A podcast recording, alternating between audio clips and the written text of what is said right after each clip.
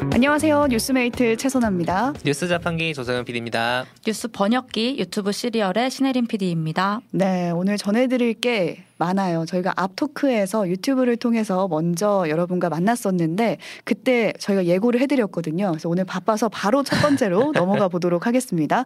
오늘 하루 기억할 뉴스 첫 번째는 유튜브 술방 괜찮을까? 예전에 한 TV 프로그램에서 이 취중 진담 컨셉이 있었어요. 있었죠. 네, 기억하시나요? 그때 나와서 이제 술과 안주를 곁들여서 토크를 했었던 그렇죠. 방송이었는데 그러니까 방송에서 그거를 보여준다라는 게 그쵸. 그때는 이슈였죠. 그때는 엄청난 도전이었죠. 그렇죠. 네. 근데 이제는 이 취중 진담 컨셉이 유튜브로 넘어와서 음. 술방 콘텐츠라고 부르거든요. 아. 술방이라는 게 있다는 거를 저는 사실 이게 유튜브를 보면은 음. 각자의 취향에 따라서 이제 그 추천 동영상이 다르잖아요. 그렇죠. 저는 먹방에서 끝 끝났는데 아. 술방이라는 게 있는지 몰랐어요. 먹방 다음에 이제 이슈가 되는 게 술방, 같아요. 아. 저는 이거 슈, 술방이라고 부르는 줄은 몰랐는데 아, 어, 그냥 술며들고 있었다.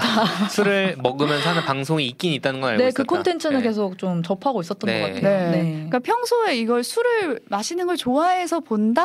물론 이런 분들도 계시겠지만 모두가 그런 건 아니거든요. 음. 그러니까 여기에 뭐 지상파에서 보기도 어려운 정말 대스타들이 출연을 음. 한다던가 그런 분들이 나와서 살짝 취한 모습을 보여준다던가 풀어진 모습. 네, 뭐 술을 앞에 두고 자유롭게 토크하는 모습이 보이면서 팬들한테 굉장히 인기가 음. 많았거든요. 그렇죠. 대표적으로 지금 사진 보여드리고 있는데 이영지의 차린 건 쥐뿔도 없지만 이 제목의 채널이 큰 인기를 끌고 있어요. 대표적인 콘텐츠 채널이고 그렇죠. 이게 누적 조회수가 1억 뷰를 넘는데요. 아, 진짜 엄청난 이 정도면 거죠. 현상이죠. 예, 나와주세요 저희 방송에 영진님. 술은 없습니다만. 네. 네. 어반자카파의 조현아가 진행하는 술방도 지금 뜨고 있고 이들과 친분 있는 가수들이 이 방송에 총출동을 그러니까요. 하거든요. 뭐 수지. 예를 음. 들면 그쵸 송민호. 그러니까 이게 저는 제가 술방을 보지 않아도 워낙 이게 짤처럼 만들어져서 도는 걸 계속 봤어요. 그쵸. 네, 한번 그래가지고 나오면 이슈가 되는 거죠. 그렇죠 현상이더라고 현상. 음. 근데 문제는 이렇게 술 마시는 방송 이 술방을 미성년자가 보는 거를 막을 방법이 없다는 거예요. 그렇죠. 음. 그러니까 중앙일보 기사가 나왔는데 여덟 살 아들이 이제 술방을 보고 나서 부모한테 물어봤다는 거예요. 어, 이 술은 맛있어? 취하면 음. 어떻게 돼? 아. 이런 식으로. 그렇죠.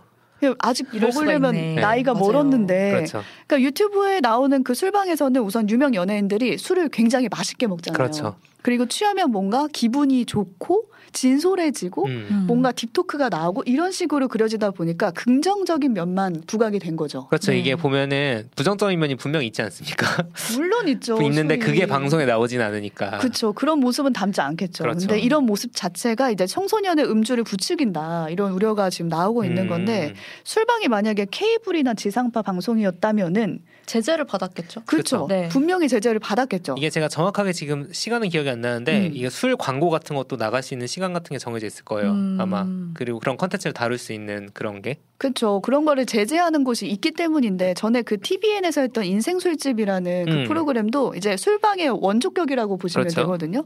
그때 음주 장면 때문에 19세 이상 관람가 판정을 어. 받았어요. 음.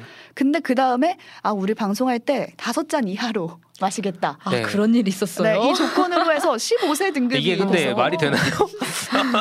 그러니까 그점 그런 것처럼 기존의 방송은 네. 이렇게 제재가 되는 거예요. 아 그렇죠, 그렇죠. 그럼 다섯 잔 이상을 마셨었구나. 그 전에 그랬나 보죠. 음. 그래서 19세 등급을 받았던 거죠.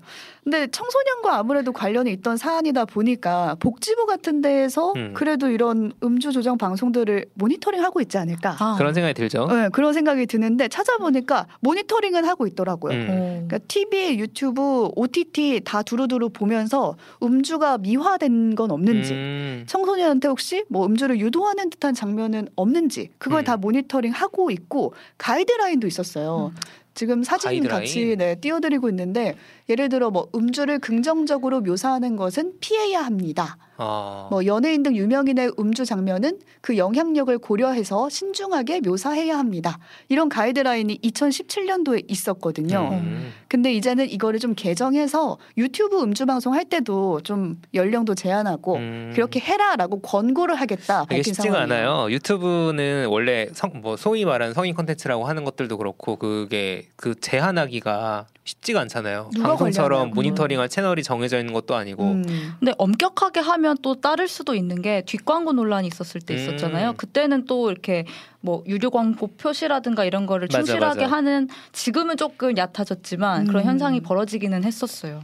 근데 네. 아직까지는 딱히 무언가를 할 수 있다라는 게 음. 마련된 게 없고 권고 여기서는 수준이래요. 맞아요. 그리고 이제 궁금한 부- 부분이 생기는 게 아니 근데 그런 거 본다고 해서 술을 마시는 걸까? 음. 청소년들한테 실제 영향이 있을까라고 궁금해지긴 하죠. 근데 음주율이 좀 높아지고 있다는 얘기는 들은 것 같아요. 맞아요. 네, 뭐 뭔가 관계는 없어도 어, 네, 관계는 인과관계가 모르겠지만, 뭐 네. 확실한 술방 때문에 사람 청소년들이 음주를 해 뭐 이렇게 한다고는 말할 수 약간 없어요. 게임을 많이 해서 폭력성이 높아진다는 얘기 같은. 하지만 청소년의 음주율은 실제로 계속 올라가고 음. 있다. 음. 이런 조사가 있더라고요. 지난 4월에 질병관리청에서 발표한 건데 2022년 청소년 건강 행태 조사를 했대요. 근데 청소년 음주율이 2021년도에 10.7%였는데 지난해 에 13%로 올랐대요. 꽤 많이 음. 올랐네요. 꾸준히 이제 오르는 그러네요. 추세라고 하더라고요. 최소 10명 중에 한 명 이상은 술을 먹고 먹는다. 있는 거죠. 네, 음. 그러네요. 전문가들이 말하기로는 우리 자체가 좀 음주에 대해서 사회적으로 관대하게 보고 맞아요. 있다 이런 점을 음. 지적하고 있더라고요. 그건 사실 성인들도 문제고 진짜 음. 어떻게 보면 음주운전 문제 어제도 이제 신혜림 네, PD가 소개해줬지만 맞아요. 너무 관대하긴 하죠. 그렇죠. 그리고 특히 이 정신과 의사가 우려를 포함, 표하면서 말한 게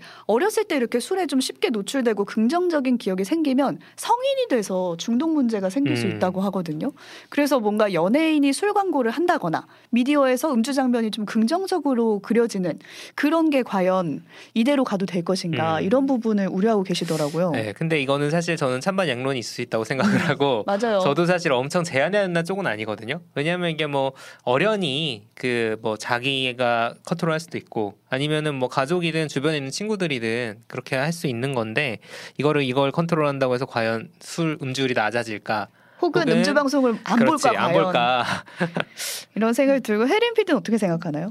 근데 뭐 영지 그 컨텐츠 같은 경우도 그렇고 스무 살 이후에 마실 수 있게 된 뭐 친구 불러보기 특집을 한달지 음. 그러니까 적절히 선은 지키고는 있는 것 같다고 저는 생각은 사실 하긴 했는데 근데 아까 초등학생 친구가 술은 어떤 맛이야 이렇게 음. 물어봤다고 하니까 아 이게 조금 더 주의가 필요할 수도 있겠구나라는 생각은 드네요. 뭐 네. 호기심은 생기는 나이니까요, 네. 사실. 그래서 관련 댓글들 보니까 뭐 무슨 유튜브 영상을 못 보게 하냐 중세 시대냐 뭐 그렇죠. 부모가 막아야 된다 이런 음. 댓글들도 있었거든요. 근데 대중문화 평론가가 말하기로는 아이들이 이제 미디어 속 스타 모습을 모방하는 건 그렇죠. 너무나 자연스러운 음. 일이라는 거예요. 뭐 그렇죠. 옷도 따라 입고 우리가 그러니까 그만큼 조금 주의는 필요하다라는 음. 생각인 거고 미국 같은 경우는 아예 청소년한테 이제 안 좋은 영향이 갈까봐 술 광고에 사람이 나오지 않는데요. 어, 음. 그런 식으로 조절을 하고 있고 술도 담배처럼 해롭기 때문에 담배만큼 그렇죠. 뭔가 해로움을 같이 보여줘야 알려주는 한다. 알려주는 아, 게 좋은 필요하다. 것도 있지만 나쁜 것도 있다는 음, 걸. 음. 그런 규제가 필요하다. 잔망루피님께서 우리나라가 유독 음주에 관대해서 외국인들이 보면 놀라더라고요. 필름 음. 끊기거나 만취했던 에피소드를 방송에서 재밌게 썰처럼 풀고 그런 거 음. 이렇게 말씀하셨어요. 네, 그게. 어쩌면은 사고처럼 이어질 수도 있는 건데, 그렇죠. 네, 그런 뭔가 우리가 말씀하신 장망루피의 말을 좀 기억해봐도 아, 좋을 것 같네요. 네. 청취자분들과 이제 유튜브로 보고 계신 분들도 댓글로 의견 많이 주시면은 저희가 방송 마치고 모아서 음. 소개를 해보겠습니다. 네, 그럼 여기서 이번 거는 정리를 해보고 뉴스 번역기 혜린 PD가 준비한 큰 소식이죠. 이거 SG 증권 발 주가 조작 논란 기초부터 정리해 드릴게요. 이게 정말 정말 많이 나왔던 뉴스예요. 네, 저희가 매일 이거를 어떻게 다룰 것인가. 그러니까요. 근데 이 뉴스 보신 분들도 이거 클릭은 해보는데 대체 이게 뭔 말이야 그렇죠. 이렇게 하시는 분들 많을 텐데 그래서 임창정이 피해자냐 가해자냐 대체 음. 이게 어떻게 된 일이냐 이렇게 궁금하신 분들은 지금부터 함께 해주시면 되겠습니다. 기사 한줄 한 줄 넘어가기가 쉽지가 않아서 번역기가 좀 돌려봤다고요. 그렇습니다. 제가 뉴스 번역기로서 음. 한땀한땀 파악을 해보겠습니다. 네. 왜냐하면 저도 기사 한 줄 한 줄을 넘어가기 쉽지 않았으니까요. 그러니까요. 그러니까 예고했다시피 2부에서는 전문가 모셔요. 김현우 소장님 모셔서 자세한 건 2부에서 듣기로 하고 지금 이 시간에는 소위 이제 생 기초라고 기초죠. 하죠. 네. 네. 예를 들면 이제 basic. 사전 같은 거죠. 그렇죠. 용어 네. 번역. 이 사건은 요약하면 주식 시장에서 8조 원이 갑자기 증발한 사건이에요. 증발했습니다. 음. 그러니까 규모가 워낙 어마어마하고 이게 이게 또 주, 주가 조작 사건 때문이다. 뭐 음. 연예인들 뭐 아니면 정치계 인사도 얽혀 있다. 그렇죠. 뭐 근데 이걸 떠나가지고 소액 서민 투자자들 피해도 사실 어마어마할 거란 말이죠. 몇백억이라고 추산이 네. 나오고 있습니다. 이게 부각되고 있진 않지만 음. 어, 엄청 안타까운 상황인 건데요. 근데 이제 조작 세력의 중심에는 어떤 라더견이라는 투자 컨설팅 업체 대표가 지목되고 있는 상황이고 음. 네. 그 가수 임창정 씨가 이분을 통해서 30억 30억을 투자했다가 손해를 보면서 이 사건이 더 일파만파 되고 있는 상황인 것 같아요. 네, 네. 지금 여기까지 정리를 사건 개요를 좀 그렇죠. 말씀해 드렸고 차근차근 다시 그 지난주 월요일부터 거슬러 올라가 볼까요? 24일이었어요. 네. 네.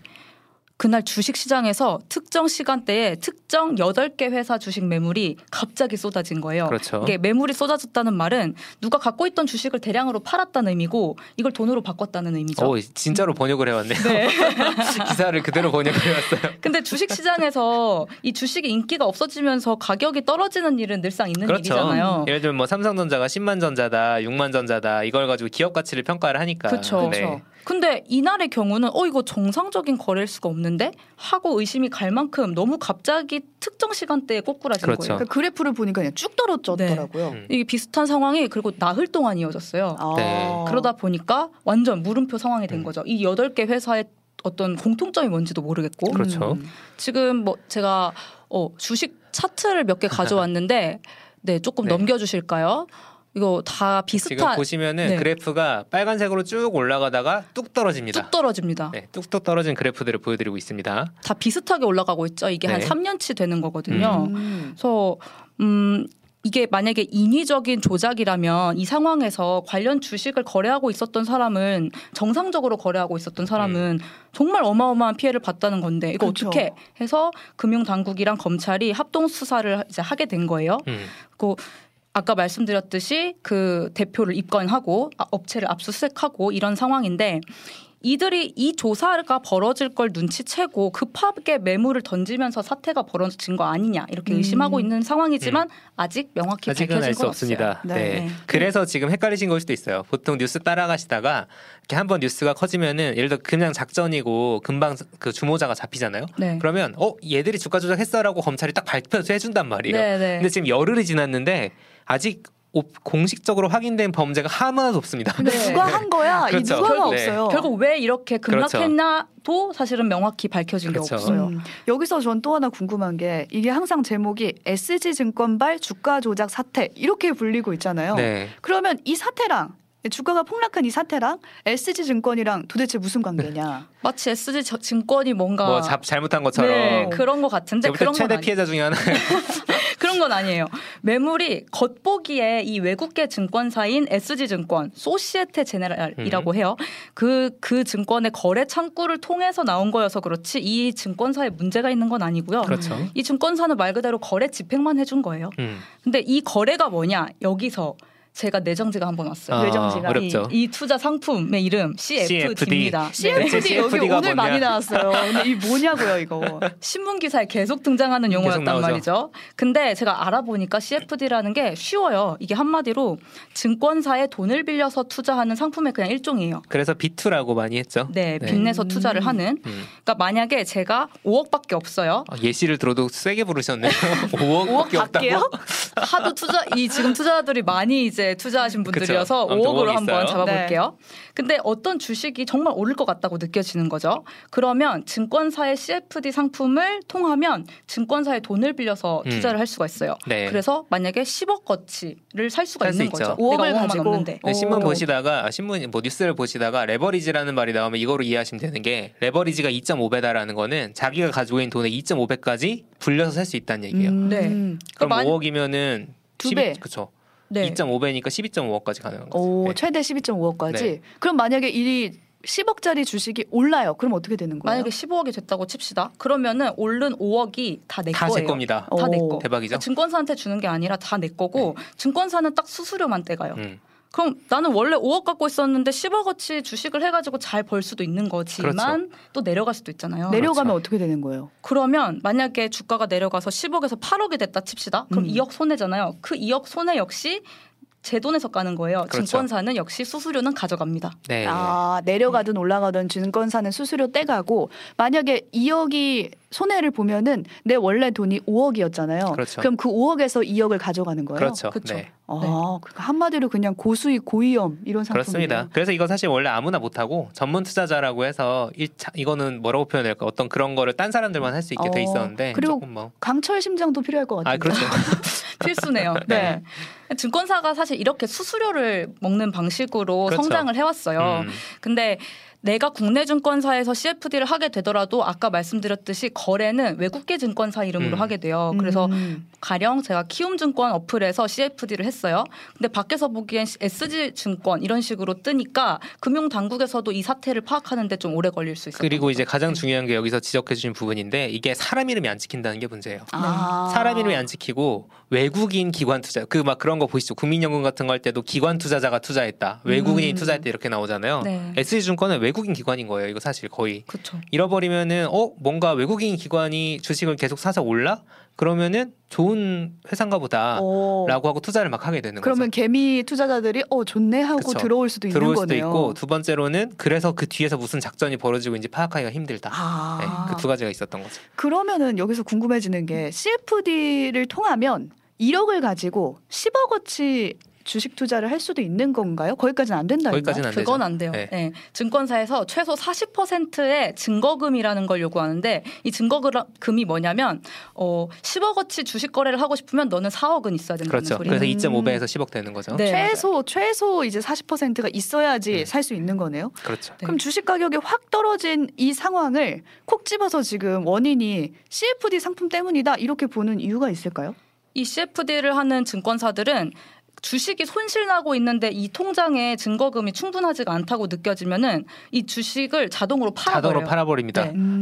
그러니까 그 기준이 있는데 그 기준치에 충족되지 않으면 팔아버려요. 근데 이거- 자동이에요. 그렇죠 근데 비슷한 시간에 팍 팔아버리는 거예요. 음. 그러니까 저희가 뭐 카드 값이 딱 비슷한 시간대에 나가잖아요. 자동이체 되는 네, 시간. 그러듯이 이제 딱 팔아버리는 거예요. 근데 CFD가 그 팔아버리는 그 시간대에 이 주가가 떨어진 떨어진 거예요. 거죠. 아, 네. 그러니까 주가가 떨어지면서 증권사가 자동으로 이 CFD 상품을 같은 시간에 팔아버리면서 그게 폭락 사태로 이어졌다. 그렇죠. 그래서 이렇게 이거 아, 거죠. CFD 때문인 것 같은데 그렇죠. 라는 기사가 나오기 그리고 뭐 반대 매매 그 방금 설명 중에 반대 매매라는 뜻인데 기사에서 CFD 때문이다 반대 매매 때문이다라고 하면 방금 설명해 주신 네, 그거를 그 지칭하는. 겁니다. 네. 그러니까 주식 폭락한 회사를 그래서 이제 좀 잘 들여다 보니까 어 이거 몇 년 동안 사실 뭐 특별히 호재가 있었다거나 그렇죠. 그런건 아니었는데 주가가 계속 올라왔어요. 왜 올랐지? 슬금슬금. 오. 그게 좀 이, 이상한 거죠. 그리고 또 공통점이 하나 있는 게 그 주식들은 최대 주주가 지분을 많이 갖고 있는 주식이었어요. 그러면 최대 주주는 사실 자기 지분을 가지고 잘 안 팔잖아요. 음. 그렇죠. 네, 지분을 이제, 이제 유지하려고.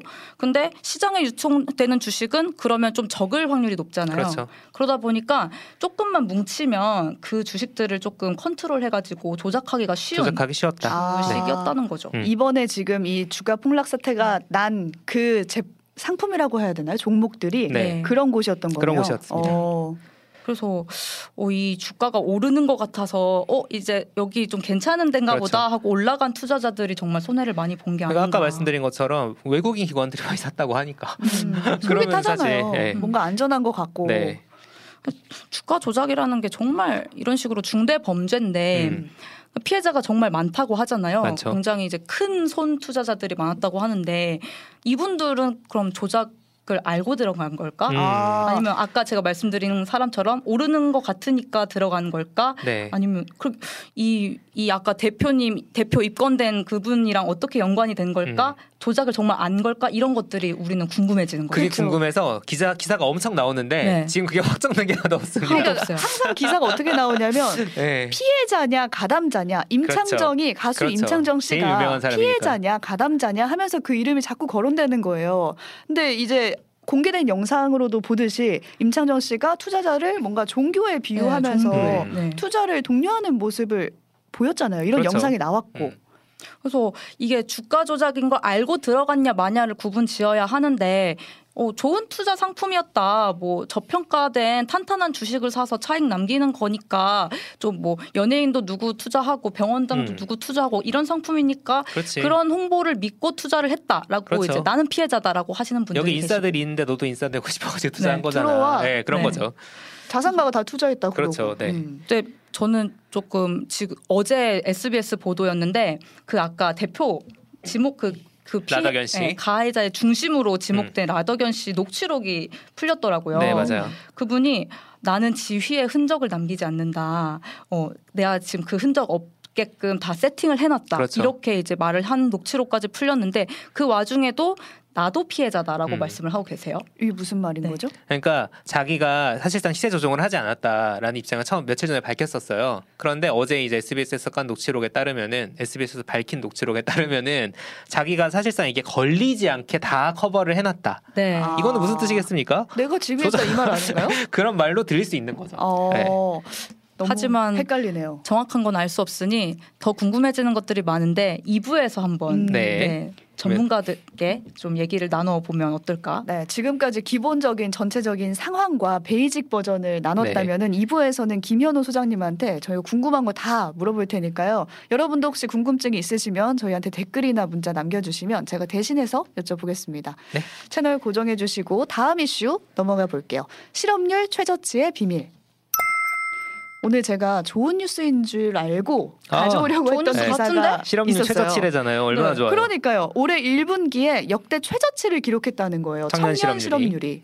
그래서 아, 실업률이 낮다는 거니까 어, 다들 취직 잘해서 일하고 있다. 이런 소식인가 보다 하고 봤더니 이 수치 안에 두 가지 비밀이 있더라고요. 첫 번째 비밀은 일자리의 질이 떨어졌다. 음. 어. 이 말은 뭔가 다들 예상을 하셨을 것 같은데 통계상으로 보면은 실업률이 2016년에 최고 고점을 찍었을 때가 11.3%였대요. 음. 그러다가 이제 그 후로 점점 떨어졌는데 지난해 대폭 뚝 떨어져서 6.7%였다는 음. 거예요. 제가 2015, 16년에 그 취직을 구직을 하셨습니까? 네, 구직을 하고 있었는데. 그때 포함돼 있었어요. 네. 그리고 지금 떨어져서 떨어졌네. 올해 1분기에도 어, 많이 6.7 떨어졌네요. 그러니까 네. 최저 수준 기록을 했거든요. 좋은 얘기 같지만 실업률만큼 이제 취업자 수가 얼마나 늘었나 이거를 좀 더 깊이 들어가 보니까 어떤 부분에서 사람들이 취업을 했는지 어떤 음. 영역에서 어떤 업종에서 보니까 숙박이란 음식점이었다는 거예요. 네. 음. 근데 이 숙박이란 음식 점 업종에서 홀로 청년 취업자 수를 이끌고 있었던 거래요. 어, 그렇죠. 그러니까 덕분에 이게- 취업률은 올랐던 거죠. 그렇죠. 근데 이게 거의 임시직일 확률이 높죠. 맞아요. 일용직이거나. 그러니까 근로 조건 자체가 거의 임시직, 일용직 그리고 1년 이상 계약을 맺은 사람이 전년 대비 또 줄었다는 거예요. 그쵸. 안정적인 그러니까 계약은. 쉽게 말하면 정규직은 거의 없다. 그렇죠. 네. 네.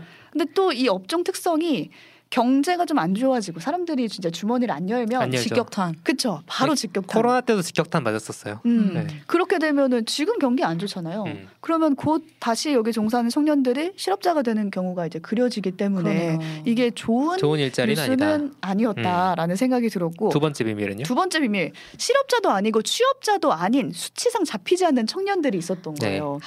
제 주변에도 이런 친구들이 많거든요. 그러니까 실업 수당을 받으려면 어떻게 해야 되는지 두 분 아시나요? 어, 잘려야죠. 우선 잘려. 우선 잘린 네. 다음에 기본적으로 구직 활동을 열심히 해야 맞아요. 돼요. 네. 그 증거를 아, 내야 네. 돼요. 네. 네. 근데 그런 구직 활동을 메인으로 안 하고 그냥 각자의 사정 때문에 쉬는 청년들이 있죠. 있고 네. 이들을 우리가 니트족이라고 부르잖아요. 음. 네. 그래서 올해 1분기에 조사를 해봤더니 뭐 했냐 물으니까 쉬었음이라고 답한 청년이 45만 명이 넘었다는 거예요. 아, 이거는 구직을 하지 않았기 때문에 실업률 구할 때 분모에 잡히지 않는다. 네. 최대치인 건가요? 지금 최대치를 기록한 어, 거라고 하더라고요. 네. 시리얼에서 이 니트족 청년들 관련해서 인터뷰 네, 취재한 적 저희 있잖아요. 한적 있어요. 네, 한번 영상 보고 오시죠. 신문의 타이틀이 항상 놀고 먹는 뭐 일하기 싫은 이렇게 이제 백수들을 바라보잖아요. 이제 그런 사람들한테 굳이 뭔가 도움을 줘야 된다는 생각을 하지 않는 거죠. 백수들이 백수가 되는 어떤 그 요인이 있지 않을까. 그 설문을 이제 많이 좀 받았었어요. 놀라웠던 결과는 만약에 한 30명이면 30명이 다 다른 누구 하나 똑같지 않은 다 다른 이유로 백수가 되는 거예요.